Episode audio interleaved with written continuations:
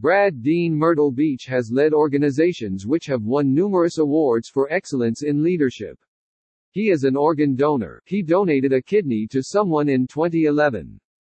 Brad Dean Myrtle Beach was born in Illinois, but lived in Puerto Rico for over 20 years.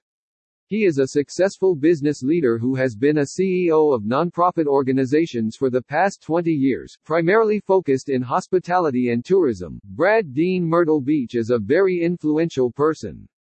He is very experienced in influencing public policy at the local, state and national levels. Brad Dean Myrtle Beach is a certified Chamber of Commerce executive CCE ACCE 2015. He has had a lengthy track record of success running businesses and nonprofit organizations. Brad Dean Myrtle Beach was born in Illinois, but he currently calls Puerto Rico home. He is a successful business leader and tourism professional with over two decades of experience leading nonprofit organizations. Brad Dean Myrtle Beach is the current CEO of Discover Puerto Rico, where he leads a team focused on promoting tourism on the island through marketing campaigns and events.